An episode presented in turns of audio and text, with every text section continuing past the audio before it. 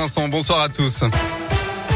Et à la une de l'actualité, la fin d'une journée chargée pour le Premier ministre. Jean Castex était en visite à Lyon ce matin avant de se rendre dans plusieurs communes voisines. Un déplacement sur le thème de l'urbanisme et de la politique de la ville. Jean Castex a également rencontré les policiers de la B A C qui avaient été visés par des tirs fin octobre dernier dans le quartier de la Duchère à Lyon. Comme le préfet du Rhône avant lui, le Premier ministre a rappelé la détermination du gouvernement à lutter contre le trafic de drogue et ceux qui l'organisent. Nous les dérangeons et nous allons continuer de les déranger. Donc je suis bien sûr euh, allé dire à ces policiers euh, tout mon soutien compte tenu de ce qu'ils ont subi. J'espère évidemment que l'enquête progressera et permettra euh, d'identifier euh, l'auteur euh, de ces actes. Là encore, le, le message est partout le même. Ils font un travail difficile, très difficile, nos policiers et nos gendarmes. L'État doit être derrière eux. Ils ont été euh, pris en charge et ceux qui les combattent savent qu'ils perdront la partie. Et dans cette affaire, les investigations sont toujours en cours. Autre affaire, celle de l'intrusion à la maison d'arrêt de Corbas près de Lyon. Ils avaient été interpellés mercredi dernier. Un premier membre du collectif Les Dalton a été relâché, tandis qu'un second doit être présenté aujourd'hui devant un juge d'instruction.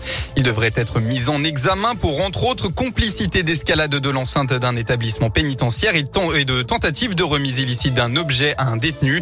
Le parquet de Lyon a requis son placement en détention provisoire. Un drame ce matin à Arnas, près de Villefranche-sur-Saône, dans le Rhône. Une femme de soixante-cinq ans a été percutée mortellement par un train. Ça s'est produit vers neuf heures. Le trafic ferroviaire a été interrompu sur l'axe Mâcon-Villefranche le temps de l'intervention des secours. D'après les pompiers, la victime n'a pas survécu à ses blessures.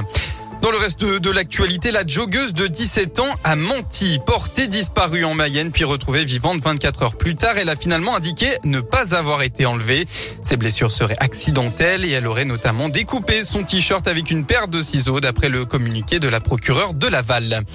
Dans la région, des images impressionnantes. Un bus de la société qui gère les transports de, en commun de l'agglomération stéphanoise dans la Loire a pris feu en début d'après-midi sur la commune de la Grand-Croix. Aucun blessé à déplorer. On ne connaît pas pour l'instant les circonstances du départ de feu. Vous pouvez retrouver les images de ce spectaculaire incendie sur le site et l'appli Radioscoop. On passe au sport. En football féminin, le P S G demande le report du match entre l'O L et le club de la capitale. Le choc du championnat doit avoir lieu dimanche prochain à vingt et une heures à l'O L Stadium. Mais selon Paris, le contexte actuel ne permet pas aux joueuses de préparer le match dans de bonnes conditions. La demande a été faite à la Fédération française de football après la garde à vue d'une des joueuses, Aminata Diallo, et l'agression de sa coéquipière Keira Amraoui le quatre novembre dernier.